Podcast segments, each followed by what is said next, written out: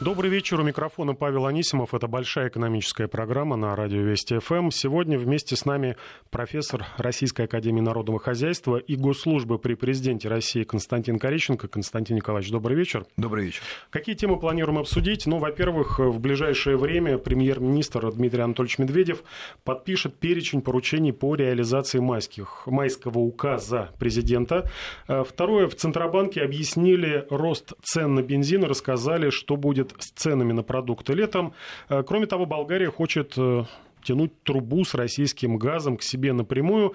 И США с Китаем подписали предварительное соглашение по взаимной торговле. Означает ли это конец торговой войны между э, Пекином и Вашингтоном? Вот не все темы, еще будут э, кое-какие тоже интересные, но начнем, э, наверное, с того, что новое правительство э, Дмитрия Медведева приступает к работе. Сегодня на первом совещании с вице-премьерами глава Кабмина сообщил, что в ближайшее время подпишет перечень поручений по реализации майского указа президента. Напомню, указ определяет цели развития России до 2024 года, и один из главных приоритетов – это рост благосостояния россиян задают вопрос, многие задают вопрос, за счет чего могут вырасти доходы э, большинства граждан. Ну, наверное, главный инструмент э, роста доходов – это все-таки рост экономики, то, что уже в том числе заложено э, в майском указе президента.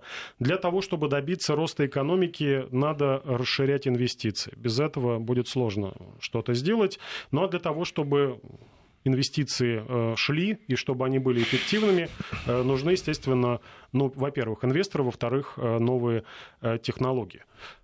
Какие будут первые шаги, на ваш взгляд, Константин Николаевич, вот нового Кабмина по реализации майского указа президента, который, напомню, был подписан 7 мая? Ну, первые шаги, они, собственно, уже известны, и даже сегодня еще раз подчеркнуты премьером, это а, формирование планов в соответствии с поручением резидента по тем программам, которые, на основе которых, собственно, сформированы и а, все те задачи, которые обозначены в указе. Те, кто внимательно следил за процессом, я думаю, хорошо помнят, что представляя, собственно, э, указ и все, что с ним связано, и премьера, президент сказал, что, собственно, Дмитрий Анатольевич был одним из фактически авторов, его правительство предыдущее было автором этого, так сказать, плана. Оно было сформировано на базе существующих программ, поэтому, в общем-то, в каком-то смысле это, конечно, новая задача, но во многом это продолжение выполнения тех задач, которые стояли раньше и там в предыдущих указах. А, что точно мы слышали и, можно сказать, знаем по поводу этих указов, это сколько они будут стоить. Да, они неоднократно тоже эта цифра называлась э, премьером, суммарно 25 триллионов. Э, дополнительно к тем, что еще не запланировано в бюджетных проектировках, это 8 триллионов. Это много или мало? А, давайте сравнивать. Э, ожидается, что дополнительные доходы бюджета по сравнению с теми ценами, которые были заложены по нефти на бюджет, вот на эту цену отсечения, да, я имею в виду, которая там есть. 41 да, 41, да. А так вот, дополнительные доходы составят свыше 3 триллионов. То есть фактически там можно так упрощенно сказать, что там два с половиной года такой цены на нефть, и мы соберем все эти деньги, которые нам нужны для реализации дополнительных задач, поставленных в указе. Но понятно, что это все не так просто и так легко не считается. Вот, и, и про цену на нефть тоже не обязательно э, можно утверждать, что она будет расти или будет находиться на таком уровне. Но, тем не менее, э, сегодняшнее состояние бюджета и сегодняшнее состояние платежного баланса, в общем, позволяет с оптимизмом смотреть э, на этот источник денег. Как вы правильно сказали, э, для того, чтобы э, увеличивались доходы, помимо того, чтобы того источника, когда растет цена на нефть. Есть еще другой источник, это рост экономики. А здесь все не так просто, и, кстати, в указе тоже стоит задача по повышению и темпов роста, и по вхождению в пятерку, да, то есть там есть такие макроэкономические цели. Войти, войти в пятерку крупнейших ведущих да. Э, экономик мира, и посмотрел, нам придется пододвинуть Великобританию с пятого места. Ну, здесь даже не так важно, кто у нас там, что называется, впереди, кто позади, а сколько надо понимать, что э, все эти расчеты делаются в некой такой статистической виртуальной реальности под названием паритет покупательной способности, и понятно, что, в общем, все эти расчеты ну, могут быть подвергнуты той или иной дискуссии. Поэтому эта цель, в общем, она при всей ее важности, она немножечко такая зависящая от способа расчета. А вот э, продолжительность жизни, э, скажем, борьба с бедностью, э, там, допустим, пенсионные вопросы и так далее, там уже стоят цифры вполне конкретные, и эти цифры можно, в общем, посчитать, посмотреть и оценить, и проверить.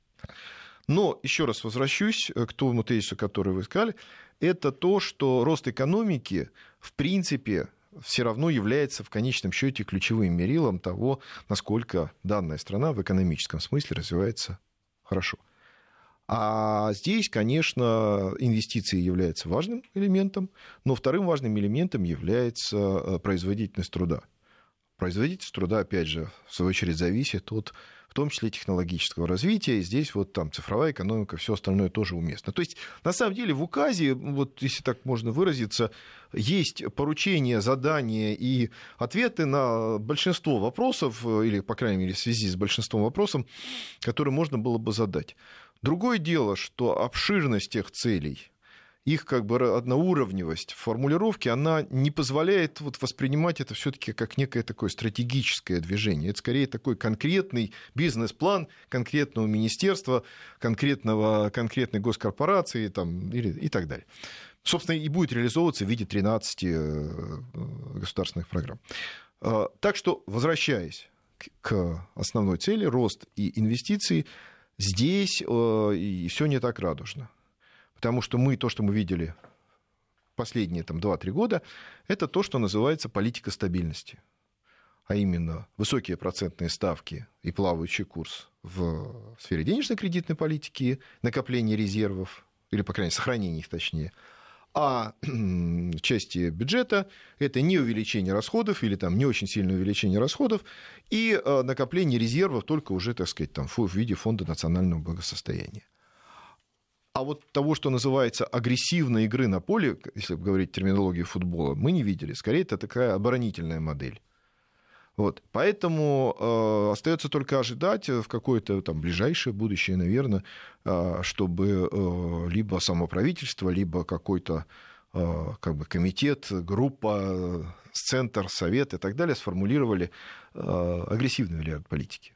Потому что те две, две предыдущие, так сказать, программы, которые заявляли, соответственно, Центром стратегических разработок и, а, соответственно, то, что назывался там программой Глазьева там, и так далее, разными, а, они, к сожалению, тоже были не совсем, э, как бы это сказать, ну, одна из них чуть больше, другая чуть меньше, но тоже про рост экономики. Там было, но, как говорится, не очень понятно. Вот. А если говорить о простых рецептах, то здесь все что называется просто. Денежно-кредитная политика должна стать мягче, бюджетная политика должна стать мягче. И самое главное, а, роль государственного а, влияния на экономических субъектов, то бишь госкорпораций, воздействие на малый и средний бизнес должна уменьшиться. То есть должна возрасти конкуренция, потому что, а, к сожалению, государственная, так сказать, система в в сфере бизнеса не дает достаточно высокой производительности труда. Она позволяет решать конкретные задачи, она позволяет сделать, условно говоря, там, ракету за три года, она позволяет построить дорогу или мост тоже в короткое время, но э, назвать такие достижения эффективными по отношению результата и затрат а, далеко не всегда можно. Какие реформы назрели сейчас в экономике до такой степени, что их надо проводить буквально в ближайшие годы? И возвращаясь к тому, как нам расти, было же очень много э, рассуждений по поводу того, что российская экономика не сдвинется с места, пока не будут проведены структурные реформы, ну, о чем господин Кудрин говорил, которого сегодня представили главой э, счетной палаты, и улучшение инвестиционного климата, тоже про это много говорят. Что нужно делать э, новому кабинету министров для того, чтобы решать главные проблемы, какие реформы нужно запускать уже сейчас? Ну, собственно, я об этом уже частично сказал. А, могу э, там чуть-чуть, так сказать, более детально об этом э, поговорить. Э, вот давайте возьмем с того, что на самом деле на, на, на поверхности. Да? Это то, что у нас сегодня, скажем, в экономике, в банковской системе есть значительное количество лишних денег. Да? То есть избыточная ликвидность, которая из банковской системы, она превышает, если не изменяет память, там 3,5 триллиона рублей. Вопрос, Почему эти деньги возникли? Можно говорить о том, что это деньги, которые связаны с там, оздоровления банковской системы. Можно сказать, что это деньги, которые а, Министерство финансов тратит на а, приобретение валюты в резервы, они осаждаются на счетах в банках.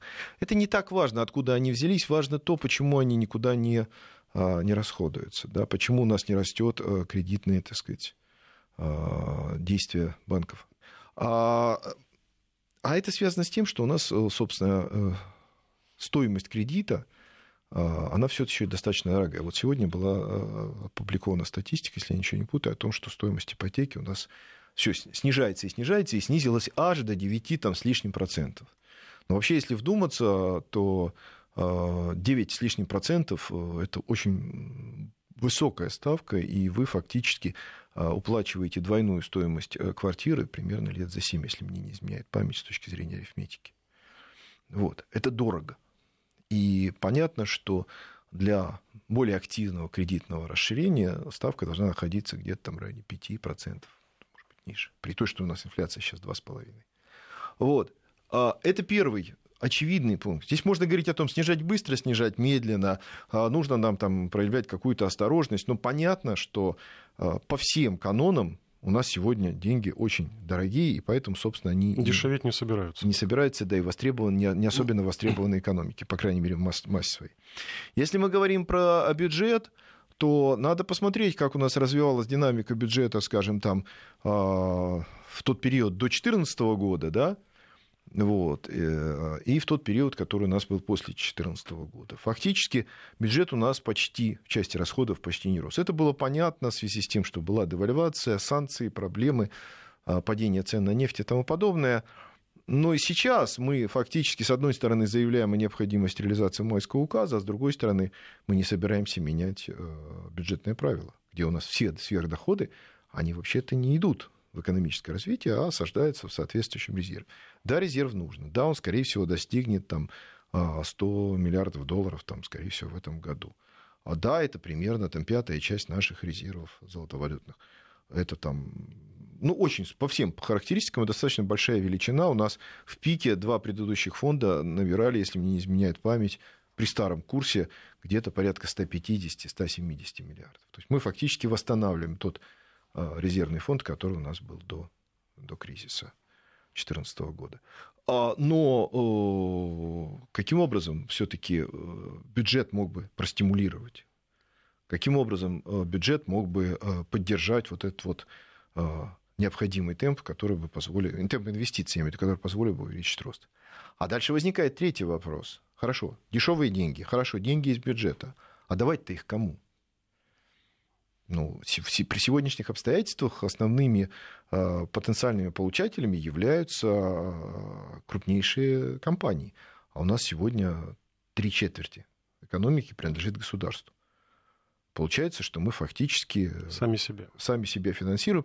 И э, дальше возникает вопрос, как мы будем это контролировать, как это эффективно будет использоваться. Здесь я бы хотел отметить очень интересная конфигурация, которая у нас сейчас получается когда у нас бывший министр финансов и действующий, на самом деле, назначен первым вице-премьером, а другой бывший министр финансов, в том числе бывший вице-премьер, стал у нас руководителем счетной палаты. Да, выражаясь... Ну, завтра еще будет обсуждаться. Ну, видимо, стал. Видимо, стал. Извините, что я забегаю вперед, но, скорее всего, я думаю, что решение будет принято. Что вроде все высказались положительно. Получается, что у нас фактически все государственные финансы оказались в некоторой, так сказать, говоря футбольным языком, в коробочке когда, с одной стороны, распорядитель этих финансов, Министерство финансов, а человек, который, так сказать, и работал, и работает в Минфине, а другой человек, который как бы сверху контролирует это, тоже работал в Минфине и, так сказать, является коллегой э, бывшим нашим министром финансов. То есть фактически сегодня у нас э, вот такая конфигурация означает достаточно жесткий контроль за финансами. А что означает жесткий контроль за финансами? Это означает то, что люди э, и раньше-то не особенно стремились принимать какой-то риск. А, скажем, принимая решения о каких-то пограничных ситуациях, о том, где можно тратить, где нельзя, каким образом и так далее. Сейчас это будет еще на порядок более тяжело. Так что, а, к сожалению, в отсутствие а, рыночного активного сектора и рыночной конкуренции, даже очень большое количество денег, которые можно получить из бюджета, э, далеко не всегда можно эффективно потратить, эффективно в части роста экономики. А на что же хотят тогда тратить деньги чиновники, которые хотят эти деньги привлечь от населения. Сегодня сразу несколько заявлений было, и а, в Российском, в Российском фонде прямых инвестиций предложили правительству занимать средства у населения и у иностранных инвесторов для инвестиций в инфраструктуру. Новый глава Минприроды Дмитрий Кобылкин а, предлагает для решения экологических проблем тоже привлекать средства населения, не рассчитывать на нефтегазовые доходы, потому что, по мнению господина Кобылкина, нефть может и 40, и 30 стоить и так далее. Вот ресурс для реализации, в том числе экологических всех наших бед, это внутри страны э, получить деньги от населения и так далее, например, какие-то облигационные займы выпустить для больших инфраструктурных проектов. С другой стороны, совсем недавно первый зампред ЦБ Сергей Швецов сказал, что, цитирую, население у нас не богатое, у нас 26 триллионов сбережений на счетах в банках, действительно, э, но э, принадлежат 18 миллионам граждан, при этом 25 миллионов заемщиков. То есть сбережения меньше, чем у 20 миллионов, э, занимают 25 миллионов. А вы задали вопрос, да, сами себе. Я думаю, что членам правительства в том числе, куда привлекать деньги, если они из бюджета, а куда тогда привлекать деньги у населения, вот эти облигационные займы выпускать? А, ну, смотрите, с точки зрения источников средств есть, по большому счету, две, э, как скажем, две, два источника или две альтернативы. А, одна – это заемные деньги, неважно, берете вы у населения, берете ли вы а, у иностранных инвесторов, а, вообще, в принципе, берете ли вы их взаймы. Сегодняшний рынок, сложившаяся стоимость денег – по, по государственному долгу это 7-8%, ну, что называется, плюс-минус, в зависимости от срока конъюнктуры. Да? То есть, грубо говоря, заемные деньги вам обойдутся вот в такую цену. Платить по ним придется бюджету, значит, соответственно, расходы вашего бюджета, нашего бюджета будут расти пропорционально ставке и там, пропорционально объему заимствованных денег. Альтернативный – это так называемый э, э, экспортная нефтяная энергетическая рента, которую мы получаем. Но эта энергетическая рента, она у нас сегодня делится между двумя структурами. Опять же, между бюджетом и между крупнейшими госкорпорациями, которые находятся а, в центре вот этой экспортной деятельности. От, от корпораций мы пытаемся эту ренту получить там, в той или иной форме, э, обсуждая вопрос, какой объем прибыли забрать в дивиденды. А деньги из бюджета – это, по сути, по альтернативной стоимости равносильны тому, чтобы заимствовать. Либо есть еще третий источник – это фонд а, национального благосостояния, где эти деньги сложены и хранятся в иностранных активах. Вот три источника. Виталий, наш слушатель, дает рецепт. Бензин по 100 рублей и будут э, деньги в бюджете. Про бензин, про бензин сегодня говорила э, первый зампред ЦБ Ксения Юдаева. Э, в частности, объясняла депутатам, почему растут цены на бензин. Объясняется очень просто. Э, цены на бензин растут э, из-за того, что ну, вот такая ситуация на мировом рынке. Ну, в первую очередь, речь идет о повышении акцизов у нас в стране. Ну и плюс международные цены на топливо. Когда цены на нефть падали, цены на бензин росли меньше, чем другие цены. Их вклад в инфляцию был меньше, чем у других цен, э, пояснила госпожа Юдаева. То есть, когда все дорожало из-за роста курса доллара, бензин дорожал меньше Э, всего. Пришла свежая отчетность э, по оптовым ценам, вновь они выросли э, на прошлой неделе. Росстат опубликовал данные по розничным ценам за неделю процент и одну десятую прибавляет по каждую неделю по проценту прибавляет топливо наше, и при том, что госпожа Юдаева уточняет, что рост цен на бензин пока не сказывается, не оказывает влияния на инфляцию. Вот уже пробит 40 рублей за литр. Такой психологический барьер для потребителя. Ну, хотя не думаю, что многие отказались из-за этого от поездок на машине. Так или иначе, вот это оправдание, не оправдание, а объяснение, э, почему нефть, когда дешевеет, бензин должен дорожать, и почему, когда нефть дорожает, тем более бензин должен э, дорожать. Насколько это действительно соответствует тому, что э, происходит? А, ну, давайте просто бытовой пример. Если вы приедете в какую-либо из стран Европы, а, посмотрите, сколько там стоит бензин самой ходовой марки, то видите, что он стоит примерно там, а, евро и там, 20 центов. Да? переведете это на, на рубли, у вас получится там, ну, 90, там, плюс-минус рублей, да? У нас сегодня это 40. То есть у нас сегодня бензин чисто технически, я просто сравниваю лоб в лоб, а, например, в два раза дешевле. А удивительным образом, удивительным образом это совпадает примерно с тем, насколько у нас обесценился рубль.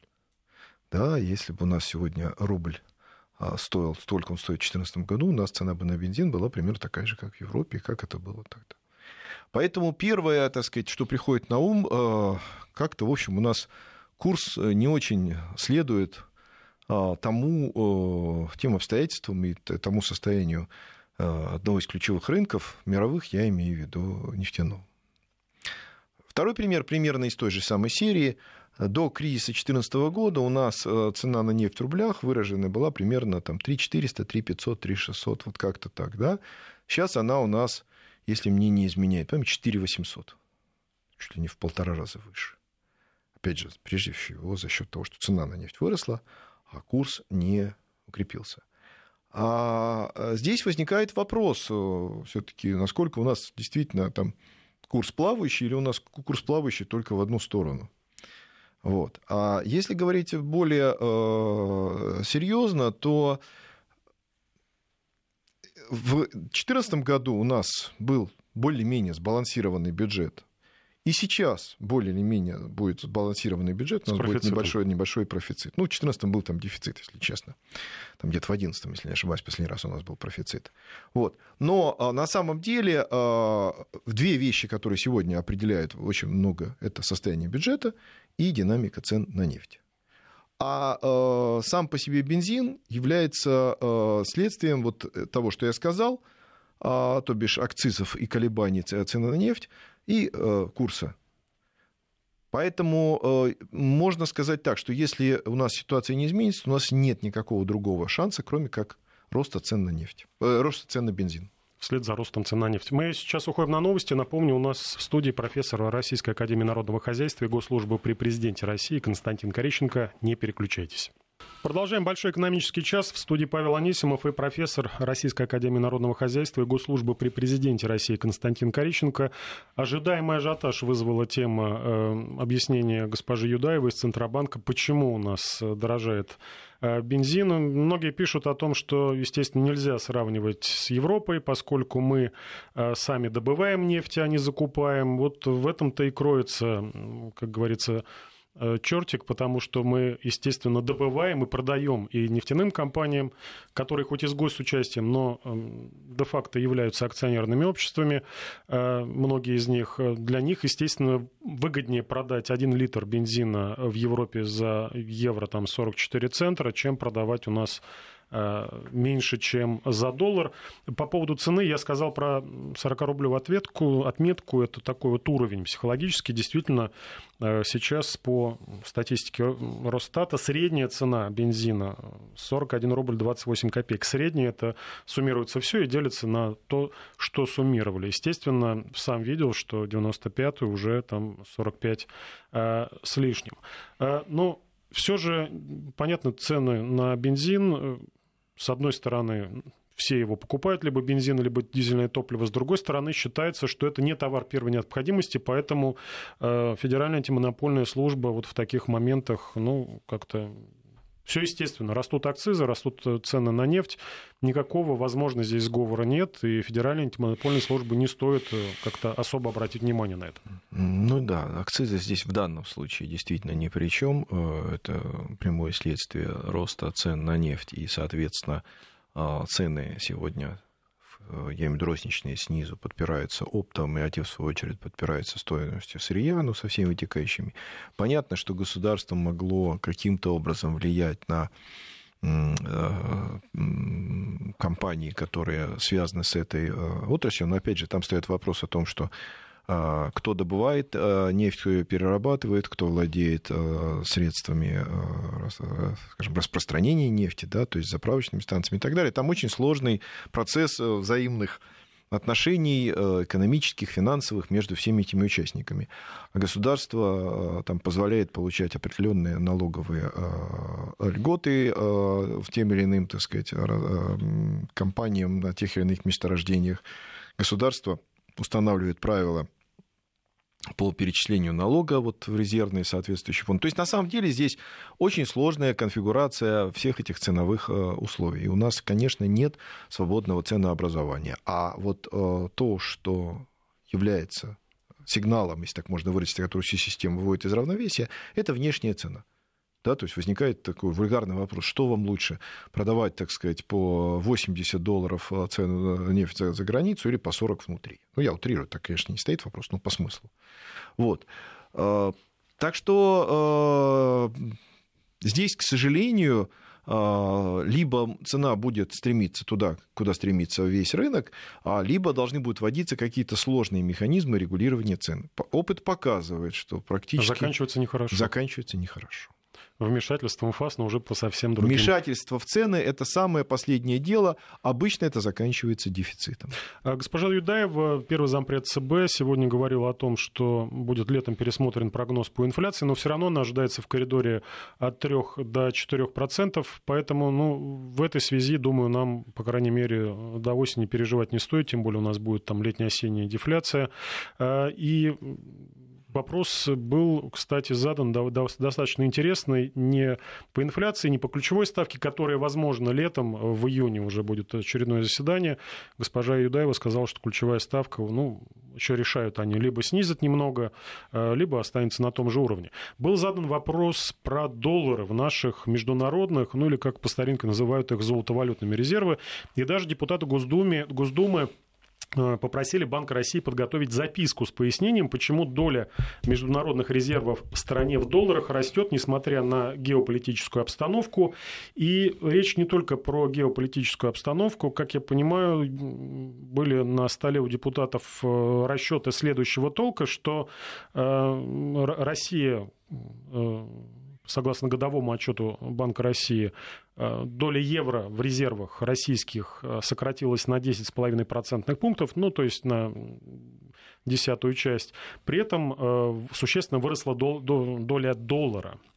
Как ни странно, вот эта купля-продажа, она состоялась, перевод из евро в доллары в наших золотовалютных резервов тоже состоялся, но рынок двинулся в противоположную сторону, из-за чего курс евро начал стремительный рост и прибавил почти 14%. Вот по некоторым подсчетам э, таких э, экономистов консервативного толка э, потеряли мы на переводе евро в доллары около 4,5 миллиардов долларов. Это примерно 280 миллиардов рублей по текущему курсу. Действительно ли депутаты тут усматривают какую-то вот какой-то умысел, либо, ну так вот действительно сложилось на рынке. Мы продолжаем диверсифицировать э, свои золотовалютные международные резервы, но вот просто, что называется, не угадали, куда вкладывать. А, на рынке существует такой, скажем так, негласный а, закон, если хотите, или правило. А, никогда профессионал не будет обсуждать вопрос, а что было бы, если бы, если бы мы проинвестировали по-другому. Это на самом деле абсолютно некорректная а, оценка, потому что всегда, когда вы смотрите на рынок потом, вам всегда кажется, что вы могли бы по-другому как-то более разумно все это сделать. Это ваш отсыл к депутатам, которые это я вообще в целом, Это я вообще в целом говорю, что так никогда нигде никто из профессионалов, работающих на рынке, не делает, поэтому это можно отнести там, а почему я не вложился в портфель этих акций, а вот этот индекс вырос и так далее. Это все уже как бы давным-давно изученная тема, и обычно так никто не смотрит. Как управляются резервы? Они управляются на основании так называемого диверсифицированного портфеля и на основании так называемых инвестиционных директив. То есть есть, по большому счету, достаточно жесткие правила, которые заданы э, Советом директоров Центральным банком, потом расписаны в самом Э, разных разнообразных документах, и они фактически э, дают некоторый э, как бы коридор, внутри которого можно отклоняться, когда вы вкладываете резервы. А, и этот коридор ориентирован на ту ситуацию, которая у вас сейчас есть, и на то, каким образом ведет себя рынок. Да? А рассуждать на тему, вырастет доллар, не вырастет, упадет евро и так далее, это, это надо оставить спекулянтам а Центральный банк управляет, управляет на основании так называемого сбалансированного портфеля. Это первое. Второе. А, а, действительно абсолютно корректный вопрос, и он действительно заслуживает обсуждения. Если портфель в долларах и евро приносит, там, скажем, 2-3% дохода, а наши заимствования на внутреннем рынке, там, те же облигации Банка России или там, облигации федерального займа, а, по ним уплачивается там, 7-8%. А курс евро, доллара к рублю почти не изменен или к корзине, то что же это за математика такая, когда мы вкладываем наши активы по 2-3%, а, а платим по обязательствам, которые стоят против этих активов, по 7-8%. Да? Это какой-то антикорретрейд. А здесь есть, э, я сознательно обострил вопрос э, и утрировал, есть два ответа. Во-первых, э, нам необходимы золотовалютные резервы для того, чтобы обеспечивать критические расходы бюджета, критические расходы наших компаний, когда мы рассчитываемся по долгам и так далее, и так далее, и так далее. Вообще ведем международные операции. Во-вторых, у нас есть некоторые правила, которые мы сами же выработали, что мы хотим создавать подушку. Вот фонд национального э, благосостояния – это некоторая подушка, которая нужна для того, чтобы решать те проблемы, с которыми мы столкнулись в 2014, 2015, 2016 годах.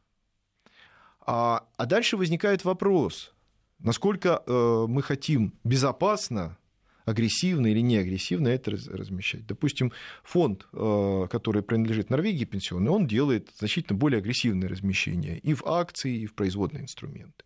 Мы делаем по-другому. Китайцы делают по-третьему. И здесь я бы как раз э, бы адресовал тот же самый вопрос э, к нашим депутатам. Если вы считаете, что тот подход, который сейчас есть, нерациональный, давайте готовьте предложения и реализуйте необходимые законодательные инициативы, которые будут давать скажем так, э, цель для Центрального банка Минфина и позволять им более агрессивно размещать. Ну и вопрос от наших слушателей, который часто задается, есть ли возможность вернуть 100 миллиардов долларов из США, ну, я подразумеваю, те, которые вложены э, в... Они не в США. В трежерис вложены. Нет, и они... чтобы инвестировать в нашу экономику. Э, это абсолютно неточный вопрос, потому что эти деньги, они уже находятся в нашей экономике, потому что когда мы эти доллары покупали, мы против них выпустили рубли, которые работают в российской экономике. Так что а, с точки зрения экономической эти деньги на сегодня в российской экономике э, уже есть. Вопрос не в том, возвращать, не возвращать. Вопрос в том, во что это вкладывать и какие доходы на них получать и каким образом этим всем управлять. Есть буквально минутка до э, погоды у нас. Спрашивают, естественно, в продолжении вложений Центробанка, а вот простым гражданам до конца года на что все-таки стоит обратить внимание? Рубли, доллары или евро? Э, простым гражданам ответ обратить внимание на рубли. Потому что когда простые граждане начинают заниматься валютой, то чаще всего это заканчивается, в общем, не очень хорошо. И не потому, что они а, такие там умные или неумные, а потому что более крупные участники имеют большую инфраструктуру, доступ к рынку, и они всегда успеют отреагировать быстрее, чем обычные граждане на изменение курса. То есть валютными спекуляциями не занимайтесь. Если что-то надо к отпуску да, заграничному да, подкупить, правило, делайте это посчитайте постепенно. сколько и покупайте это постепенно. Абсолютно верный рецепт.